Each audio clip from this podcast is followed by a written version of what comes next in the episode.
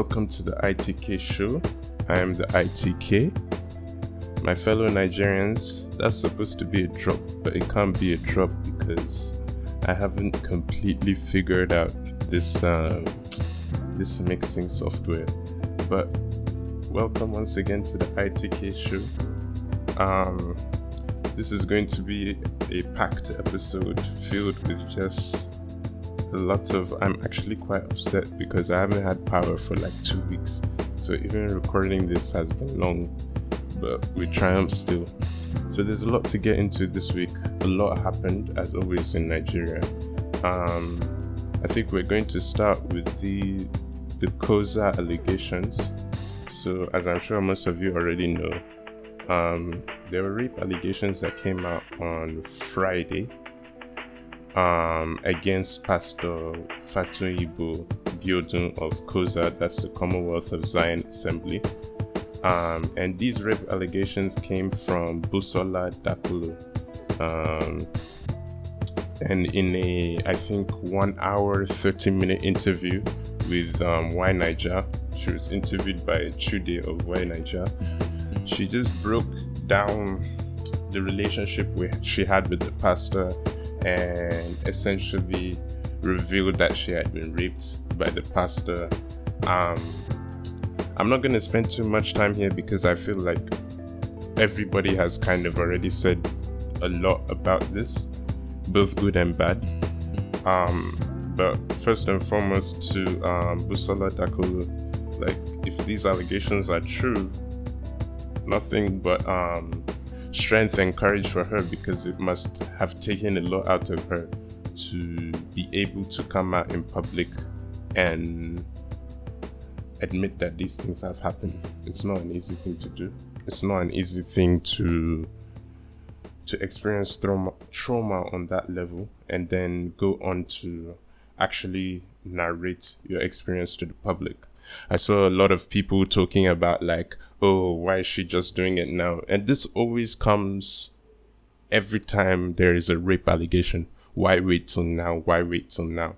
And I don't think that's a fair thing to say.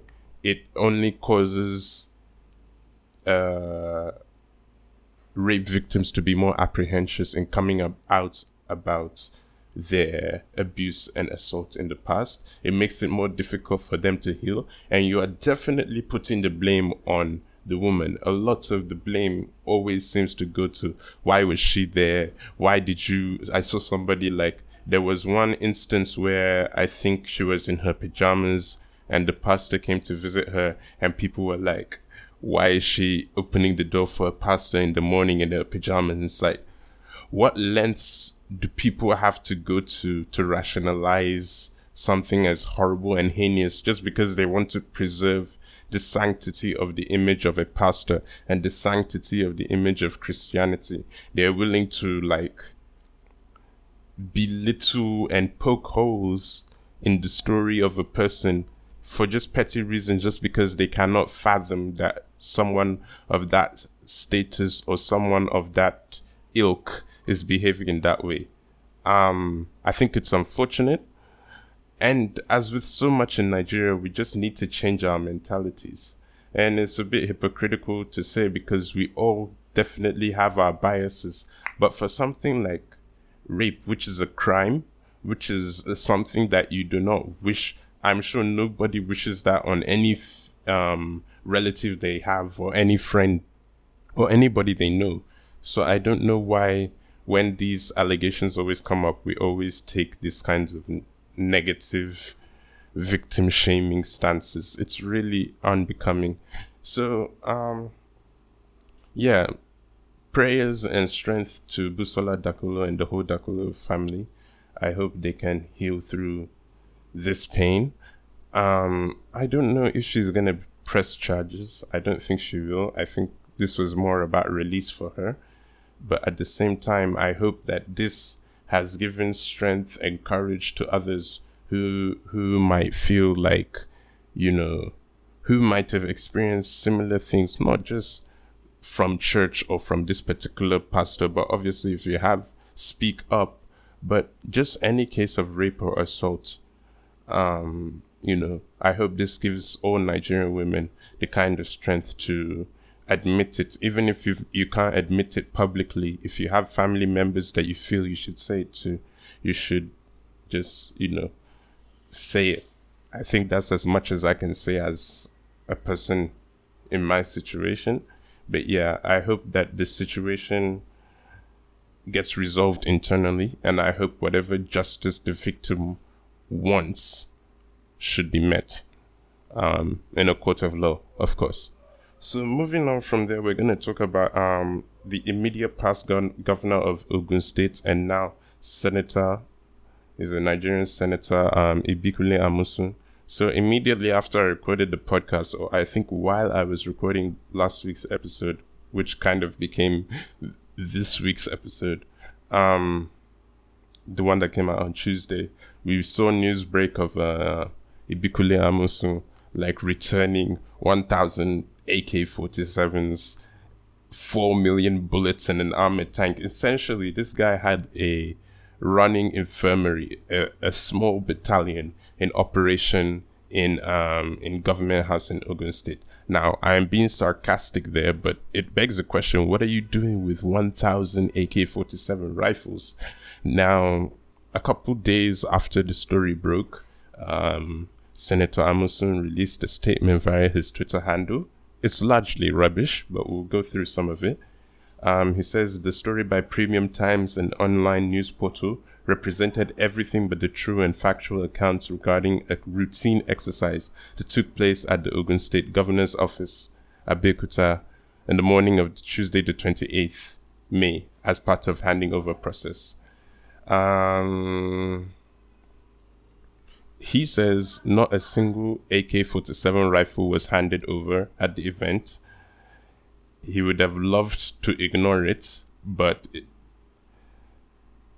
he didn't do that. It is important to stress that this was not the first time Senator Amosun, once in office as governor and former chief security of Ogun State, would be handing over security assets to the police.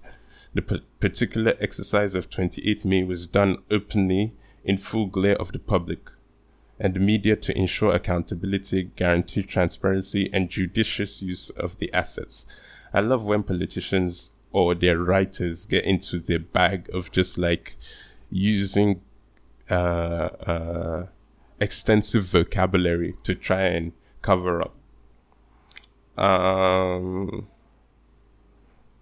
uh, he's just yarning, yarning about his achievements economic prosperity. Uh, okay. He says the SIA administration sought help from the then President Goodluck Jonathan led federal government. First, we sought and got approval to set up OPIMESA for Ogun State. We followed this up with the special QRS unit. We committed substantial funds into procurement of hard and software and myriad security assets to decisively combat our security challenges. We got all necessary approvals from the Office of the National Security Advisor for the procurement of 13 units of armored personnel carriers, 1,000 units of AK 47 rifles, 2 million rounds of ammunition, 1,000 units of bulletproof vests, and 500 bulletproof helmets. Uh, they not only got the approval from Goodluck Jonathan, So he's kind of saying that he did have the arms. They satisfied approvals, regulations, and protocols. We observed and compiled. These are not matters for the public. And they advise he's advising Premium Times to approach the states to verify this. So he's saying that the he didn't hand over AK-47s, but they did procure arms, some of which were listed in the Premium Times report. They had gotten full approval from then President Jonathan, and it's uh, legit, basically. I'm not sure I buy it 100%. I think it's a bit weird that you procured arms for the military because he's saying that the approval got um, OP Mesa set up in Ogun State. If you're saying that's why you had the arms, why were they in government house? It just seems a bit weird that we'd have these kinds of munitions in government arms and so much. Why? Surely this didn't come in one shipment, it came in batches. So why is everything stored? And this is since Goodluck Jonathan. So why is it only being handed over at the end of your administration? Um, this opens up various security concerns, like when during Goodluck Jonathan's administration, um, um, reliable or some reputable and some, you know, needed to be verified reports of soldiers not getting munitions and arms, them being held up at various places. I think that it's also concerning that the commentary around this has been, you know, a bit quiet. If this were a Borno state government that did this, a Zamfara state government that did this, a Benue state government that did this, the conversation would be very different. Um, I guess it's kind of cool that Ogun State doesn't have that kind of internal security. A- another thing, Ogun State doesn't have. When you think of states that are flashpoints for internal security, Ogun State doesn't strike me as that kind of state that would need all these type of munitions. But I hope that uh, est- more established media agencies and maybe our courts can press for more accountability. But as with all things in Nigeria, you know, I'm not sure I can expect too much from that. All right. Moving on from uh, Amosu, I think I'm to call this episode like Nigerian elders, how Nigerian elders have fueled the generation. Because I seem to remember, was it 2015 election cycle where people were like, oh, that the youth should wait, let the elders lead because they have experience and blah blah blah. But it's like, first of all, you guys have been in power throughout the time when Nigeria was good, when Nigeria was on the decline, and now that Nigeria is in the shitter. So you've deteriorated the situation of the nation and made it worse for us and more difficult for us to be successful. And you're still telling us that you have some experience. Experience of what? You failed successively. That's what all these administrations and new governments have shown. Um, we're dealing with a Buhari administration that, up until this point, we still do not have a functioning ministry. Um, we do not have ministerial appoint- appointments. You know, but if if if Super Eagles win today, he's gonna tweet like, "Yo, congratulations to the Super Eagles of Nigeria." Of uh, successfully like Nigerian elders are just messing up. Everybody over 40, like, what were you doing? What were you doing? What are you doing? Because all of you guys are just talk. From Ben Murray Bruce to to to Buhari to Tinubu, all of them are just talk. Even Osinbajo, you know, our our our big bro, our uncle Osinbajo. I'm skeptical, man. Looking at the field, there's no there are no leaders that you can actually kind of put your faith and trust in. All of them are just charlatans. Um, OPL two four five is that what's what it's called? I'm sorry if I'm just jumping from topic to topic, but new releva- rele- rele- revelations came out concerning the whole is it Malabu scandal? Fuck. Uh, this is the difficulty of trying to yeah OPL two four five fraud. Um, I am going to try and leave a link in the description so that you guys can go and check this breakdown out for yourself. The reason being that I don't want to. I don't want to.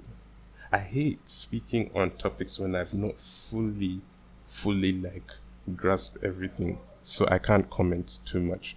But basically, um, is it this Malabu fraud about oil blocks? Basically, there's a lot of revelations, uh, people selling oil blocks to show, show up political support in various parts of Nigeria, um, money being shared to people from a previous administration, and uh, revelations regarding a romantic relation that most people suspected existed, but this was just kind of like confirmation.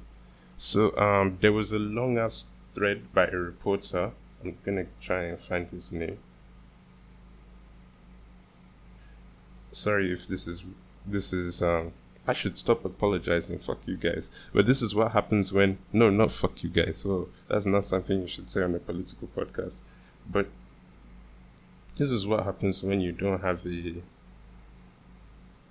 when you don't have an when you don't have an intern. Barnaby Pace. So he was following the court proceedings. I, I, where were the court proceedings even taken up? I feel like it was taking place in the UK. Yeah, it, it was probably taking place in the UK. So there's so much to unpack, and I think I'll unpack that for next week's episode because I'm not prepared to touch it this week. There's too much context to it. Um, following that, in more un- international in international news that's still Nigerian, President Buhari addressed his concerns con- regarding the African free trade uh, free trade area. So many of you would know that it seems like Nigeria is the last African country to ascend to the free trade zone. So they want to develop like a free movement of goods and whatever across Africa. And uh, President Buhari is concerned. I think his main concern, even though he's never direct with his uh, public statements, his main concern is basically that the fear is since we do not have manufacturing industries in Nigeria, we'll be boxed out of competition because we'll just be flooded with like we'll just be importing goods from other African countries. And it's interesting that uh, Buhari takes this kind of. I think it will spur competition. I think that Nigerians are naturally competitive, and a powerhouse like Nigeria would, that kind of competition would spur us.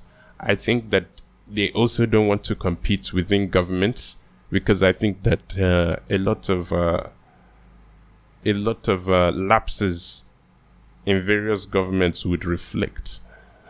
And I also think Buhari likes to do this whole gra gra of being like the the giants of Africa. Um, but at least he's addressed it. It's long overdue, but at least it's addressed it. Um, in other news, there was um, President Osinbajo was received by Vice President Vice President Osinbajo. Wow, did I really just say President Osinbajo? Vice President Osinbajo was received in the White House by Vice President United of the United States Mike Pence. This is like the first time in like three, in like two years that I'm seeing Mike Pence. Um, I don't. I think it's a symbolic thing, unless like Trump wins another term and then Mike Pence, and then they impeach Trump and Mike Pence becomes uh, president, and then it's like maybe he's thinking of African countries, and since they know fuck all about Africa, he'll just be like, "Oh, what's that? What's that Nigerian guy's name? Osim Osinbajo or some shit? Call that Nigerian motherfucker up." And then he calls Osinbajo, and you know maybe America is nicer to Nigeria. I don't know. i I'm just saying rubbish at this point. Um, it was a symbolic trip. And uh, yeah, I guess that's a win for the Buhari government in the international exposure thing. Now, to another pressing issue the Fulani settlement hysteria. So, this whole, I don't know if I've voiced it on this podcast. I'm really concerned about the whole coverage of the Fulani herdsmen thing. And I'm really concerned of people's reactions to it. But I also realize that Twitter is an insular place and it's also a toxic place where a lot of people that don't have enough information are super confident in sharing opinions. Um, but basically, I think the federal government wants to set up settlement ranches across Nigeria for cattle rearers to come and, you know, settle, rear their cattle and all of that. And a lot of the reaction I'm seeing is, oh, not on my land. This isn't happening on my land. And like, not a, what? I don't understand. Now, with the Fulani herdsmen, Fulani killings thing, I think that there's a larger geopolitical and climatic factor. I think that first of all, the Fulani Fulanis bearing arms is a symptom of insecurity in the sense that they are most likely carrying these arms to protect themselves. But because of the way the the the framing of the conversation has been um we're not able to actu- accurately diagnose the issue. We're just labeling it as some murky tribal issue because for example um people are making it seem like fulanis are, sort, are some sort of ethnic majority or ethnic uh, force. They're not. They're a small group of they're like in terms of numbers they're literally a small group. In terms of these people they don't have the kind of influence. They live in the bush and they walk around for days rearing cattle in the bush they're not coming to abuja to pass new legislation they're not like now you could say like the owners of the cattle, yeah, yeah, yeah. The owners of the cattle could care less about the hot sun. Like they're doing different things with their lives. I okay, I shouldn't say that like I'm taking too much liberty for the owners, but for the cattle rearers themselves, we just spoke last week about like 250 people being killed by like a so-called Fulani militia in Mali, and these were reprisal attacks. And even when we look at the issue in, in the middle belt, reports have come out since like the early 2000s documenting the conflict between the Fulanis and the nat- the indigens of Benue or that middle I think it focused on Benue. There's a report and in that report it acknowledges that Fulani people are actually a minority they are a minority in Benue State. They do not have a voice. So part of their concerns were A, they were being rented land and then they would come when it came time for them to utilize this land other people would come and use the land and based on on the basis of oh you guys are not you're not natives of this land you have no claim to it so the Fulani people would end up feeling frustrated, like we've paid for this land and we're here to use it, and now we're not being able to use it. Now this does not justify killings. It doesn't. But let us be real for a moment. Be very real. These cattle that people are talking about, first of all, is the cattle that all of us will eat in the final analysis. That's the first thing. And the second thing is, it is their livelihood I can imagine myself like, whatever gives me money, I'm going to defend it to the death of me. Maybe I wouldn't go to as far as killing someone, but you cannot say how how much a person should protect their livelihood when for a lot of these people like i said they're not living in privilege they're not living in wealth they're living in the most difficult parts and terrains of the country or of Africa in general because they migrate. And uh, the other the other climatic factor is the fact that vegetation is reducing. So where these people have to graze, they're moving further and further. And as a country, we need to be understanding of all these issues and also be accommodating. And too frequently, I don't know if it's because like a lot of the media in the West is situated in Lagos and people in Lagos don't like to actually go out and verify stories and fact out what is actually going on. There's just this kind of like, oh, we heard this news, we'll report it as it is fact. We will not verify it and we'll just label things. Like imagine if we start labeling things like Hausa theft or Yoruba bank robbery. Like, and then we started, it will cause a stereotyping, and that's exactly what this Fulani settlement thing causes now. People will not agree to making these land concessions because Fulani as an identity represents a threat. And the politicians are going to run with it now and create a, a kind of anti foreigner rhetoric amongst their followers. We're already seeing it happen. We're already seeing it happen. Southeast governors say, not our land. This land is for everybody. There are lots of, and another thing we fail to look at this thing again. We were the same people who were on Twitter asking for ranches.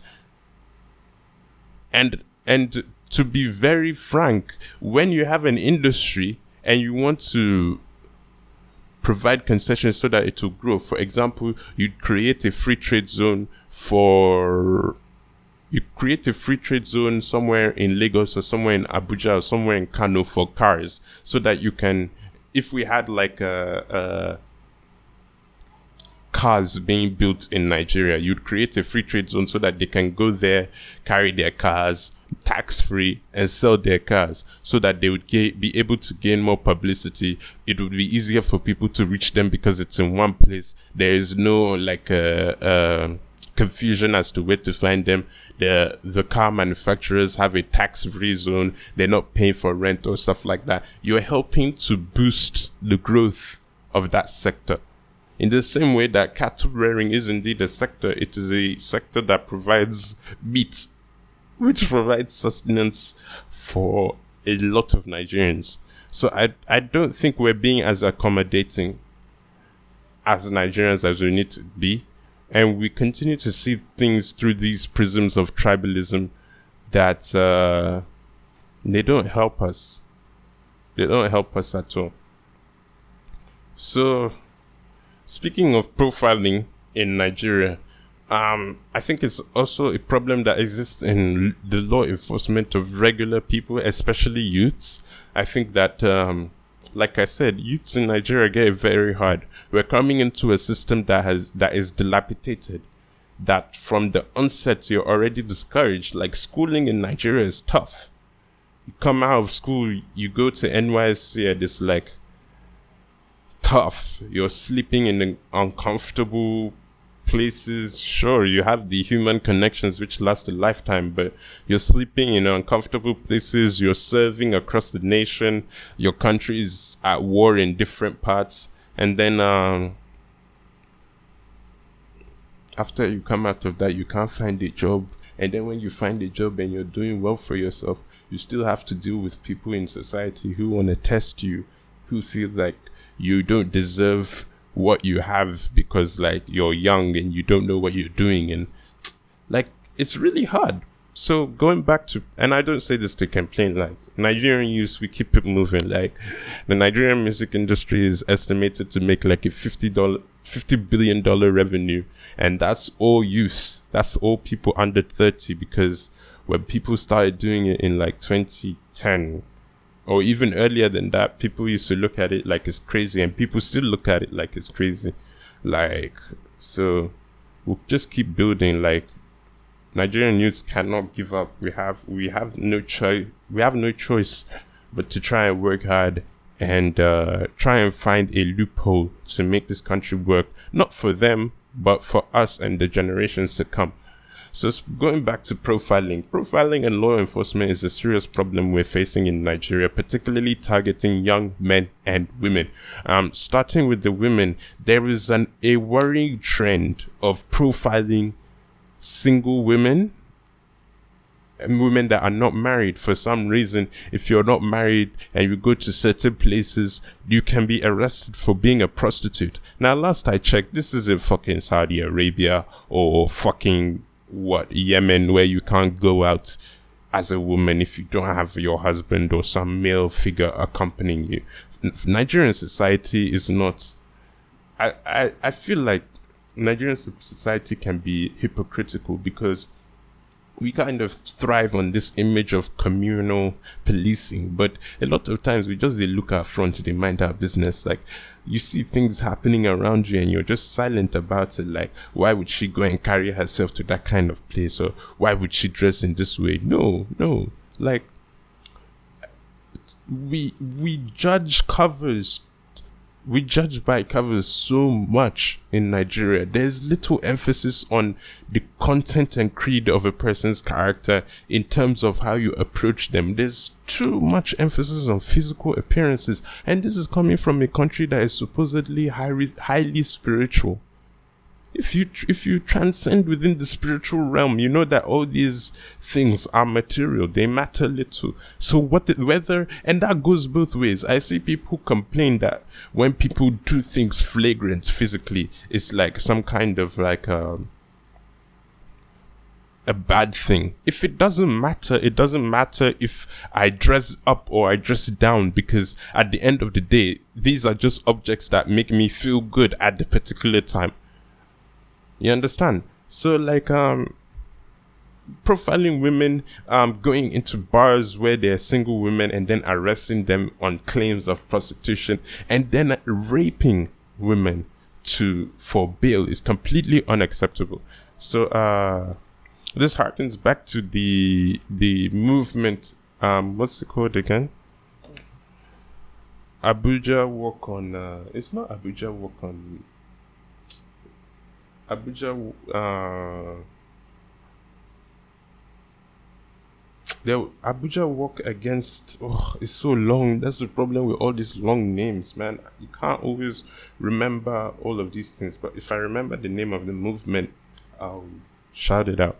But like, we we really need to do something about profiling and the general mindset of people's appearances time has moved. We're no longer at the 80s, and even in the 80s, a lot of these people that come out to berate younger people had afros. Nigeria was a liberal society. So I don't understand, like, I don't understand. In terms of young men, just profiling people because of like them having long hair or them having dreads, looking for tattoos. Now, don't get me wrong, I understand it from the cultism aspect. That uh, I understand it from the cultism aspect that there are a lot of cultists, and this is how police identify cultists. But even at that, there is a manner in which you discharge, like a, you discharge your duties, especially in profiling. That you profile me, you think I am a suspect. You should at least give me the benefit of the doubt. You, as an officer of the law, understand understand the premise of innocent until proven guilty. For me, I've had rough experiences with police where outside of our own office, I was essentially like almost strip search and like they had already violated me. They had already put their hands in my pockets, like looking for whatever, like, where's my tattoos? And it's like, bro, chill I've also had like experiences where you just converse with police officers and it's calm.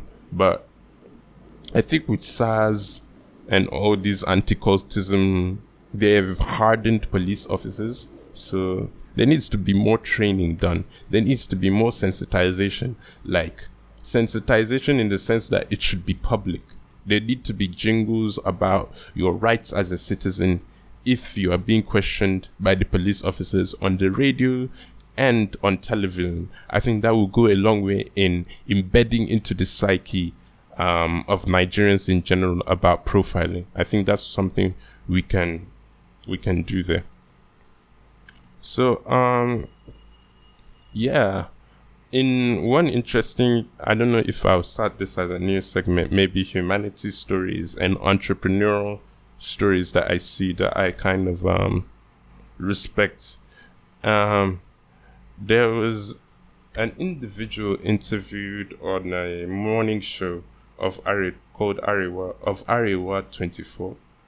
That's like a Hausa channel. I think they're based in Kano. So they were interviewing a guy that does recycling in Kano.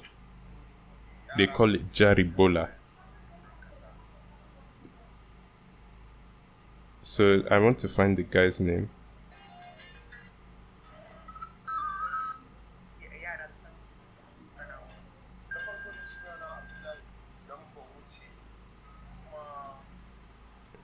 I can't find the guy's name. Why can you never find people's names when you actually want their name?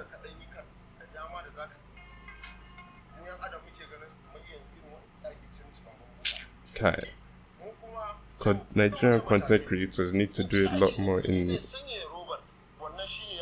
in being clear about people the way they present content. I can't find this guy's name. I think I'll tweet the guy's name. A plug at the ITK show. Oh, I found his name, Abdullah Mohammed. So he has this uh, recycling mini plant in Kano, and basically taking um, dirt or rubber. I think his plant focuses on rubber. Jaribola, they call recycling Jaribola in Hausa. So there, you've learned something from this show at the very least. So on in his plant, you know, they kind of gather rubber. He demonstrated with his machine how they how they, you know, sort it and then put it into the machine and how it makes the finished rubber, which can then be resold. Um, I think that that is a very cool machine. I think that it presents a lot of um, opportunities in terms of uh, recycling and just unemployment in general. Because, like even Abdullah Mohammed was mentioning in his interview, there are a lot of kids that go into Bola or go into these landfills and just are looking for whatever copper, um, different materials, rubber. So maybe a way to get the kids out of it is to actually develop small factories like this, which could uh, help process a lot of these raw materials and it could help with cutting down waste. It could help our climate. It could help unemployment. It could help in manufacturing. There's so much it can help in. And it seems like Nigeria enjoys a very good relationship at the moment with China. And because of their trade war with America, they would definitely be looking to open up more. Um, I think that things like this, ideas like this, small, medium scale ideas like this need to be picked up and facilitated by the government because they will help great, they will help our economy greatly and our overall society. Um, I was very happy to see that actually. That's why I even thought deemed it necessary to to post it. I think I'll try and clip the interview and post it on Twitter. So plug again, follow the ITK show on Twitter at the ITK show. Um, reminded that we're on all platforms Audiomack, Apple Podcasts, SoundCloud, Stitcher. Still trying to work on a format for YouTube so that I can also have clips up on YouTube. But um, yeah, on that note, um, I think I'm just gonna close with uh, being the change that you wish to see. Nigeria is hard. Nigeria is tough. Um, there's so many things that exist in our society that make you feel like it's set up for you to fail. But I'm a firm believer in. Um, I'm a firm believer in in us chasing a collective destiny and I, I and I'm still inspired by people I see in my generation. So to everybody that's feeling like, you know, it's almost pointless, just hang in there. We're going to eventually have come together and develop a sustainable plan for this country. But yeah, ITK show. That's it for this episode. Hope you guys have a blessed week, and I'll see you um, next time. Bye.